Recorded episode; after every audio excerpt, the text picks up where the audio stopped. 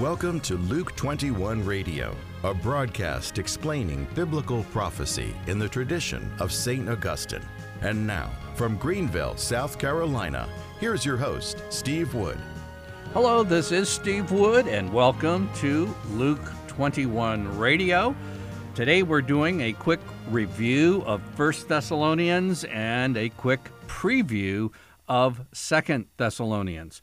Last episode, I mentioned to you that the Catechism of the Catholic Church, section 675, has a great summary of what we're going to be seeing and reading about in Second Thessalonians. And I'd like to read for you again just the first sentence from that section 675. It's this Before Christ's second coming, the church must pass through a final trial that will shake the faith of many believers. Now, I know what folks are interested in when we turn to Second Thessalonians. Uh, who is this man of sin? What's the great apostasy? And what is that mysterious restraining power keeping the great apostasy from uh, revealing itself in the world? And all these things are important, and we're going to cover all those things.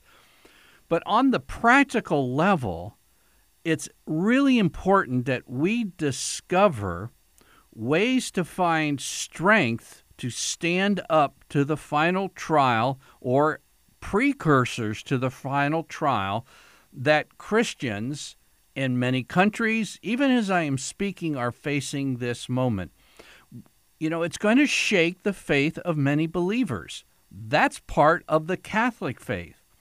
Now, as we turn to 1st and 2nd Thessalonians, remember the context. St. Paul had just come to town bringing the gospel for the very first time. And he was only there a short time. We're guessing, say around three weeks. He was run out of town. And he, from Corinth, writes back these two letters, 1st and 2nd Thessalonians, very concerned that these brand new young Catholic believers were capable of standing against the persecution and the afflictions and the tribulation they were experiencing. And he was so happy to know that they did stand.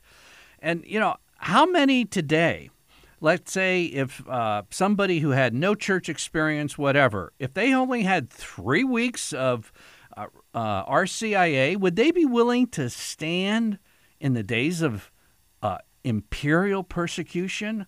You know, I don't know.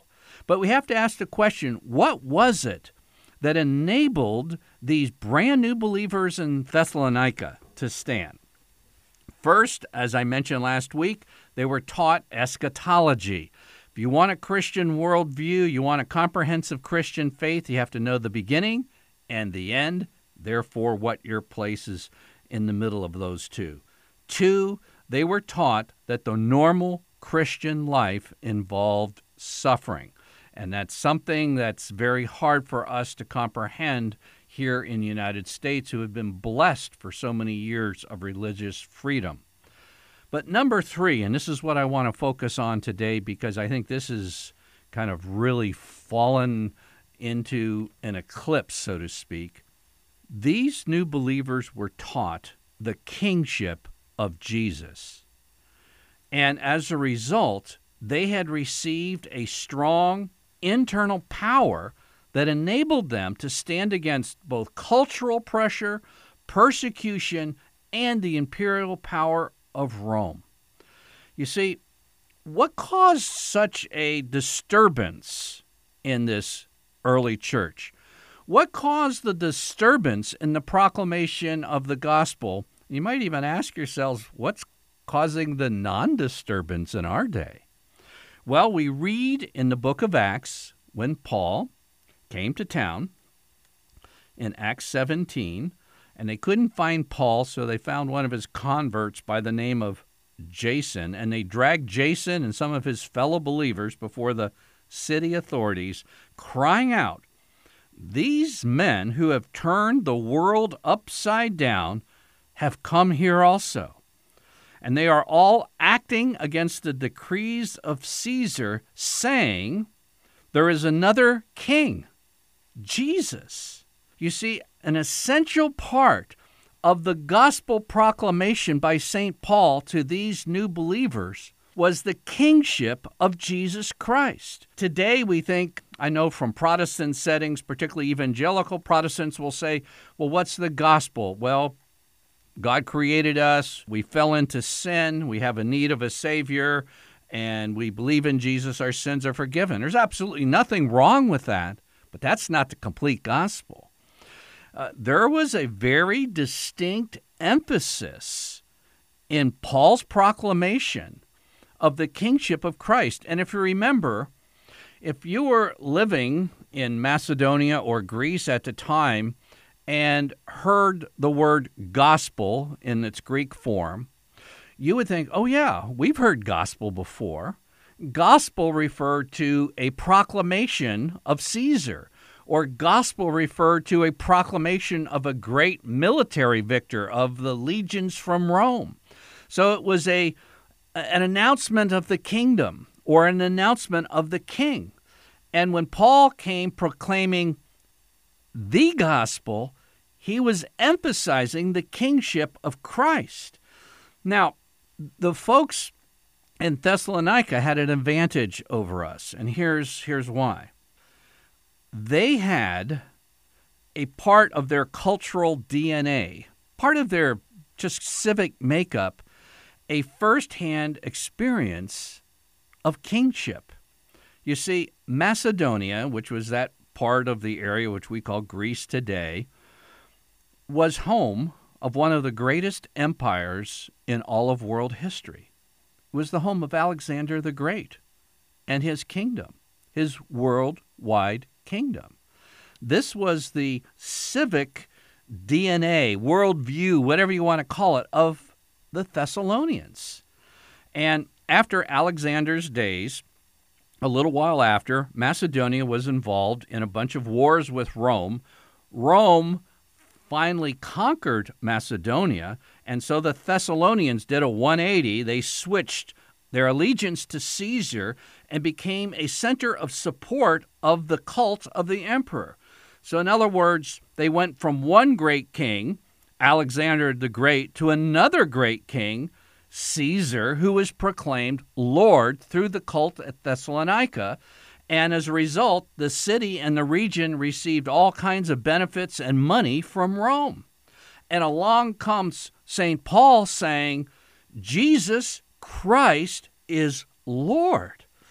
And it, it, it really took root in these believers. So, what happens today?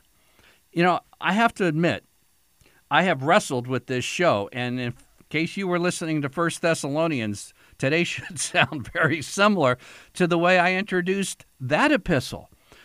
The reason I'm doing this a second time is because we don't have any place in our cultural DNA for kingship to really stick. What is our firsthand knowledge of kingship?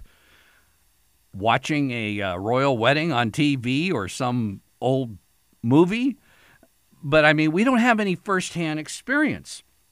Our nation was founded by telling the King of England to take a hike, and there's no replacement. It wasn't like replacing Alexander the Great with Caesar. There's no earthly king in the United States reflecting the kingship of Christ. And when you're trying to teach something, like I am, that the essence of the proclamation of the gospel is that Jesus Christ is the great sovereign king, Lord, ruler over all the universe, over all nations, over civic governments. This moment, it's very hard to teach this because to teach something effectively so that it sticks, you want to take something that people know and then teach the unknown. Well, in Thessalonica, the people knew about kingship, Alexander and Caesar. In the United States, that's that's that's a lot harder to find something that would stick. There's another problem. It's what I call cringe Sunday. What's cringe Sunday? It's a Sunday I have to confess that I cringe. It should be, and it is for me, one of the greatest days of the church year. I so appreciate the feast of Christ the King, the final day of the church year. But every time I hear the faulty translation proclaimed from John chapter 18 and 36, it, that goes like this Jesus speaking, My kingdom does not belong to this world. Ah! In Greek, Jesus is simply saying, My kingdom does not derive from the sources of this world like earthly kingdoms do. But what do 90 whatever percent of Catholics get from this? Oh, that Jesus' kingdom is from Never Never Land. And, you know, after you hear this gospel reading on the Feast of Christ the King, my kingdom does not belong to this world, and then you may even have some homily entitled, Jesus is the King of our hearts. He sure is the King of our hearts, but that's not the point of the Feast of Christ the King. Um, we, we pray the Our Father, Thy kingdom come. Well, where? Never, never land? No, Thy kingdom come on earth as it is in heaven. Oh, oh, oh, this, this, this could be very significant, couldn't it? Yes, it could. That's why the encyclical Quas Primas, which is simply the English title the, on the kingship of Christ, try to find a print copy in a Catholic bookstore today. Go to the encyclical rack and look for Quas Primas.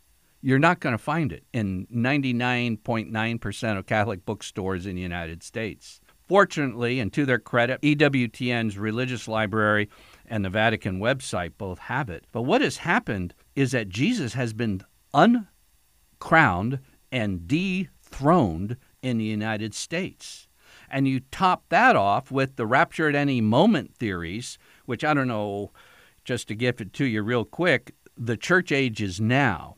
And that means in their understanding, that means it's not the kingdom age, that the kingdom age will not begin until after this entire period of human history, until after Jesus Christ returns. It's something in the future. So they basically are blowing off the essence of the gospel of Jesus Christ, the Lord of the world. This is what Paul came to town proclaiming, and it's basically been so eclipsed in our nation.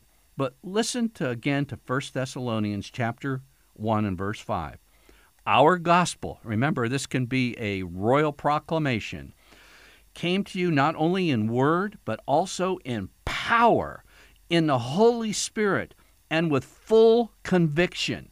I looked up that Greek word for full conviction, and it means with much certainty or superabundant fullness. See, the full gospel, the one that includes Jesus as King, has a transforming power. That when people hear it, they get a power brought inside of themselves that's more powerful than the persecutions, the inflictions, the imperial pressure against Christians who are standing for Jesus as Lord. This is more powerful than Rome's legions. But when the gospel has been neutered, when Jesus has been dethroned, when Jesus has been uncrowned, then we lack the strength to stand. So, what's your religious experience? And how about your CCD class or your youth group or your own children? The gospel proclamation is a call to a faith filled allegiance to Jesus Christ the King. I'm Steve Wood, your host. You've been listening to episode 33 of Luke 21 Radio.